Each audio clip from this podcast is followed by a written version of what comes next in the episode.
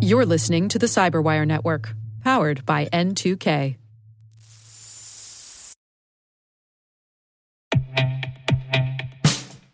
And now, a message from Cyberbit. Mastering cybersecurity is like mastering a sport.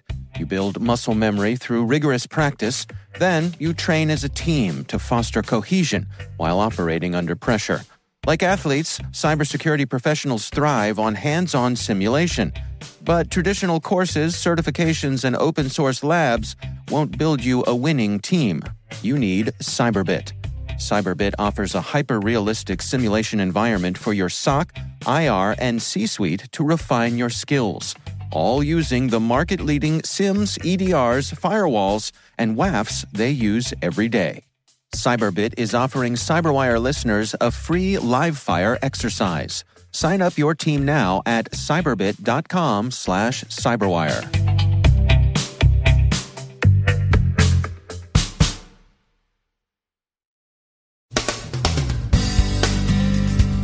Ransomware in Japan may prove to be a wiper. Ukraine blames NotPetya operators Black Energy for Bad Rabbit.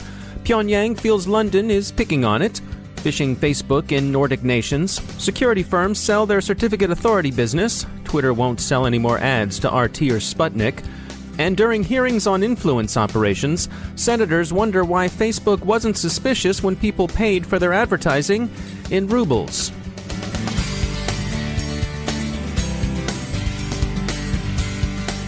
I'm Dave Bittner with your CyberWire summary for Wednesday, November 1st, 2017. A new ransomware campaign, Oni, has been observed in operation against Japanese targets. Like a number of other apparent ransomware efforts, WannaCry and NotPetya prominently among them, Oni may blur the lines between ransom and simple disruption. Cybereason, which has been tracking Oni, says the ransomware, or wiper if that ultimately proves a more accurate description, was deployed only to Active Directory servers or to what Cybereason calls critical assets. Ukrainian authorities speaking at a Reuters cybersecurity summit attribute Bad Rabbit ransomware to Black Energy, the threat group they also believe was behind NotPetya. There's no surprise in this, as Russia has long been the principal suspect in these attacks. Ukraine and many security experts believe Black Energy operates in the interest and under the direction of the Russian government. Moscow denies this, as it denies carrying out cyber attacks against Ukraine. A North Korean spokesman has denounced the UK's attribution of WannaCry ransomware to Pyongyang as a wicked attempt to ratchet up sanctions against North Korea. But global banks are not disposed to take the DPRK's protestations of innocence at anything approaching face value. The financial sector is taking steps to secure itself not only against the sort of swift exploitation that diverted millions from Bangladesh Bank's holdings through fraudulent wire transfers, but also against the more destructive wiper malware the DPRK has deployed against other targets. Security firm Webroot has just blogged its picks for the 10 worst ransomware infestations of 2017. They are, counting down from number 10, Jigsaw, which deletes one of the victim's files every hour, CryptoMix, spread mostly through exploit kits, Cerber, which has made its mark in the ransomware as a service market, Spora, thread through a bogus Chrome update that pops up from compromised legitimate websites, Jaff, still appearing in new variants, Nemucod, famous for its fake shipping invoice emails. Crysis, this one's a nasty little piece of work that also removes automatically backed up files. And then, in order, the big three Locky, WannaCry, and NotPetya. Those are the worst of 2017 so far, but we still do have two months left to go. Returning to the two Koreas, there's also some more traditional cyber espionage news a South Korean lawmaker has accused the North of stealing sensitive warship plans. When it comes to cybersecurity, medical devices have the added complication of sometimes having people's lives on the line, and a typical hospital can have hundreds or even thousands of devices with varying degrees of connectivity and vulnerability. Deloitte recently conducted a survey of medical professionals to gauge their understanding of the risks of connected medical devices. Russell Jones is National Co Leader of Medical Device Safety and Security for Deloitte. One of the questions was, what do you think is the biggest challenge facing the medical device industry with regards to cybersecurity? 30.1% of the respondents said that identifying and mitigating the risk of fielded legacy devices is probably the biggest challenge they're facing around, you know, medical device cybersecurity. Is that a matter of, of sort of the unknown unknowns out there in the in their facilities that uh, there are devices that are connected that they don't really know what the vulnerabilities might be? The big problem I think in the industry, both with healthcare delivery organizations and with device manufacturers, is asset management, right? Mm-hmm. So for the healthcare providers, uh, if you go talk to uh, head of clinical engineering or biomed engineering, they can tell you the overall population of medical devices throughout the hospital or, or throughout the health system, but it's a little bit harder to get their arms around what is the subset that are connected medical devices, and then even if they've got a handle on that subset of the you know devices that are connectable, right, either connected to the network or could be connected, then having the ability to kind of do security risk assessments of those devices, understanding what the actual true you know risks are, impacting patient safety or, or confidentiality of patient information, and then being able to actually do something about it in terms of you know putting controls in place uh, and the like. That's the the struggle right now. You know, in the, the U.S. healthcare system, is there any sense that um, the situation is getting better or worse, or, or is it uh, sort of staying at an even level? Uh, I would say at this point, there's acknowledgement and recognition and a lot of coverage in the media about the issue.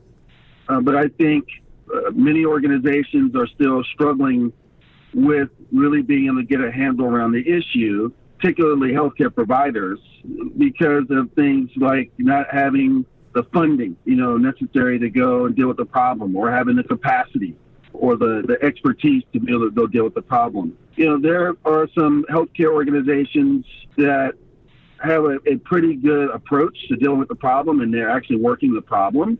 But when I look at the overall U.S. healthcare system, over 6,000 plus hospitals, vast majority are struggling, you know, dealing with the issue today. And I see in your report, um, Deloitte has some recommendations. Uh, can you take us through those? I would say the, one of the most important things to do is to conduct security risk assessments, whether you're a healthcare delivery organization or device manufacturer, to really understand what the actual cyber risks are to your you know medical devices, and then be able to really prioritize what your response is going to be to go to address those risks try to mitigate them through controls, security controls, whether they're technical, whether they're, you know, organizational, administrative, to really kind of get your arms around what kind of resources you're going to need to go and address, you know, the risk, what kind of funding you're going to need, you know, what kind of, you know, leadership are you going to need, what kind of support you're going to need from the device manufacturers if you're a hospital, you know, going to conduct that kind of risk assessment or if you're a device manufacturer, you know, security risk assessments of your own, you know, fielded devices that kind of really understand what those risks are and be in a better position to kind of help uh, your customers, you know, the healthcare providers.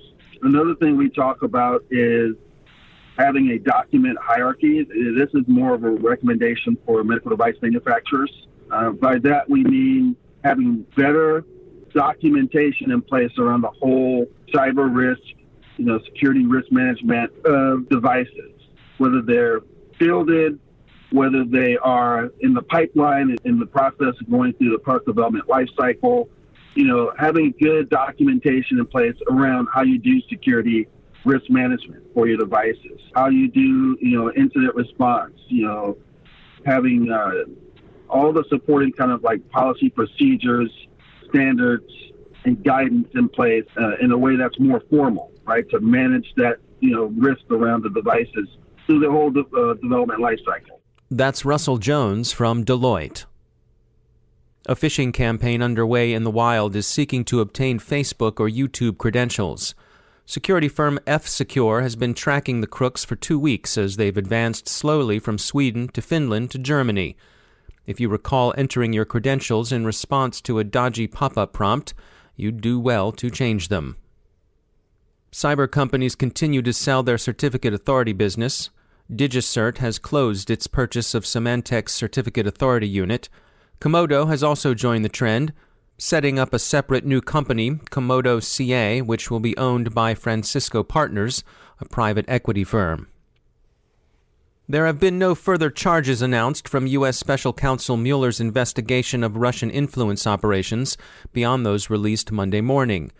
But more indictments are expected. The reach of the investigation appears to be spreading, and the various political operators who had to do with Fusion GPS, and there's no shortage of them, are feeling the discomfort of special counsel heat.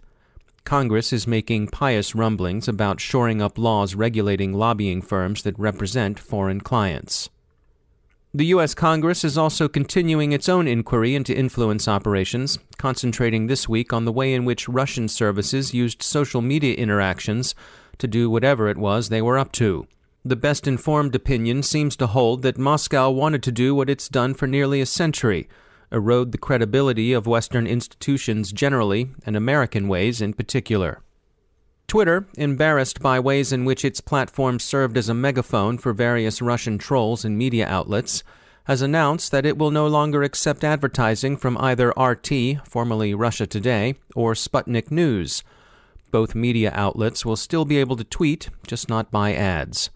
We heard from the Media Trust's Chris Olson, who sees this as a step toward Twitter's establishment of more controls over its service.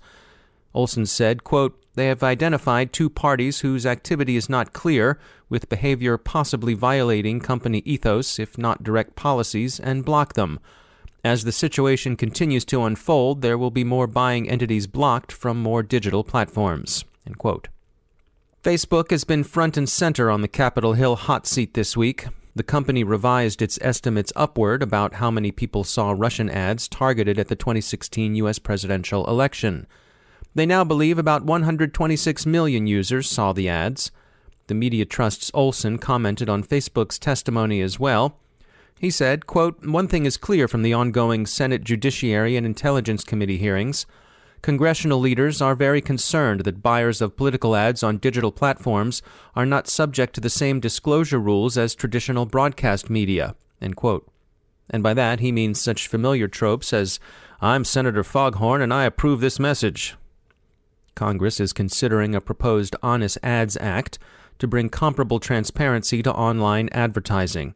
Olson continued, quote, This means any consumer facing website or mobile app operator should know their buyers and buyer activities. They should not only enforce digital policies, but also continuously monitor compliance and terminate relationships with offenders. One of the pieces of testimony that gave senators an opportunity to roll their eyes was this. Not only did Russian ad buys come from the internet research agency St. Petersburg Troll Farm, but said trolls even paid for the ads in rubles. That's rubles, not even Voppercoin, still less Yankee greenbacks. As the senators might have put it. Slava Putino? Mr. Zuckerberg, didn't that raise any eyebrows at One Hacker Way, Menlo Park?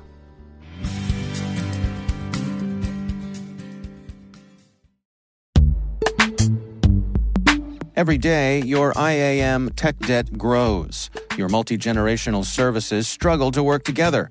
Building an identity fabric can fix this. It makes all your identity tooling stronger and allows you to connect any app to any service you want to use with zero coding, zero maintenance, and zero app downtime.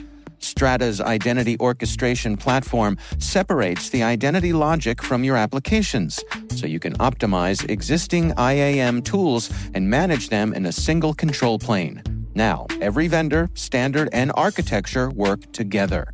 In short, building your identity fabric means you can secure your non standard apps keep your complex access policies, retire outdated IDPs, and modernize in record time. So build your fabric with Strata Identity and get rid of tech debt for good. Visit strata.io slash cyberwire, share your identity priorities, and receive a pair of AirPods Pro. Offer valid for organizations over 5,000 employees. Connect today at strata.io slash cyberwire.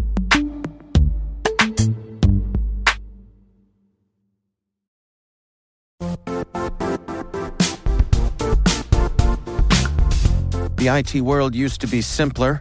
You only had to secure and manage environments that you controlled. Then came new technologies and new ways to work.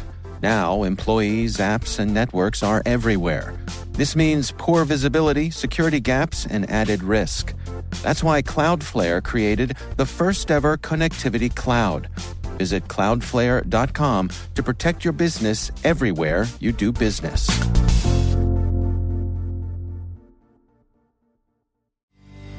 And joining me once again is Johannes Ullrich. He's from the SANS Technology Institute. He's also the host of the ISC Stormcast podcast.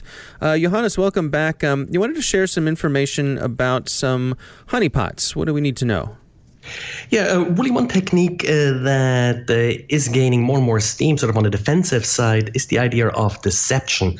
Now, deception itself isn't new. You mentioned honeypots. Honeypots have been used historically, mostly by researchers, but uh, not so much in the enterprise in order to defend your networks. However, hunt teams uh, have found it uh, more recently to be really, really useful to have some bait left in the network in order to identify attackers.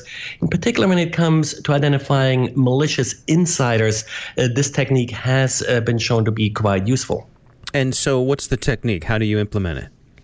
So, uh, one thing, for example, this technique is implemented is by leaving documents on workstations that include a little web bug. Now, you're probably familiar with web bugs. These are these little images that are being downloaded from a web server in order to track whether or not someone opened a document.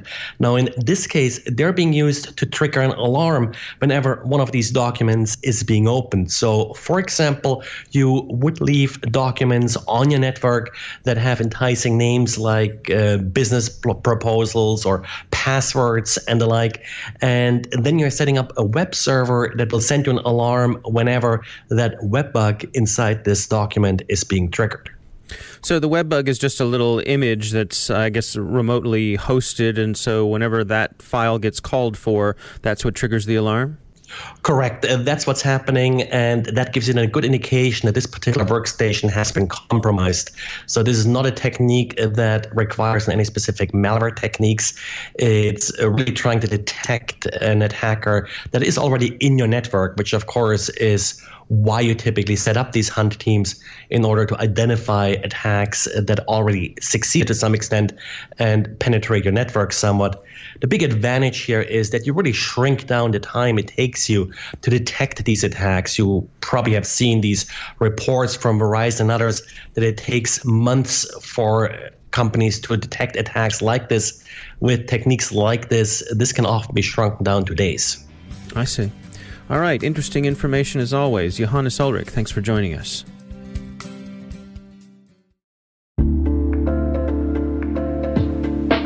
Are lengthy security reviews pulling attention away from your security program? With the largest network of trust centers, Vanta can help you streamline security reviews to win customer trust, save time, and close deals fast. Proactively demonstrate security by showcasing key resources like your SOC 2 or ISO 27001 and provide real time evidence for passing controls. And when a security questionnaire is required, Vanta takes the first pass for you. Visit vanta.com slash cyber to take a self serve tour. That's vanta.com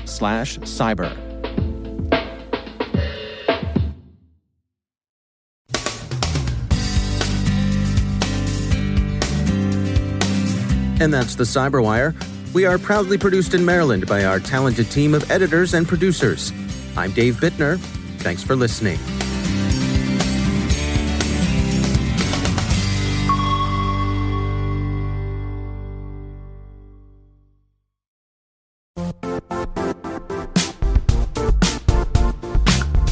And now, a word from our sponsor, Zscaler, the leader in cloud security. Cyber attackers are using AI in creative ways to compromise users and breach organizations. In a security landscape where you must fight AI with AI, the best AI protection comes from having the best data. Zscaler has extended its zero trust architecture with powerful AI engines that are trained and tuned by 500 trillion daily signals. Learn more about Zscaler Zero Trust Plus AI to prevent ransomware and AI attacks. Experience your world secured. Visit zscaler.com slash zero trust AI.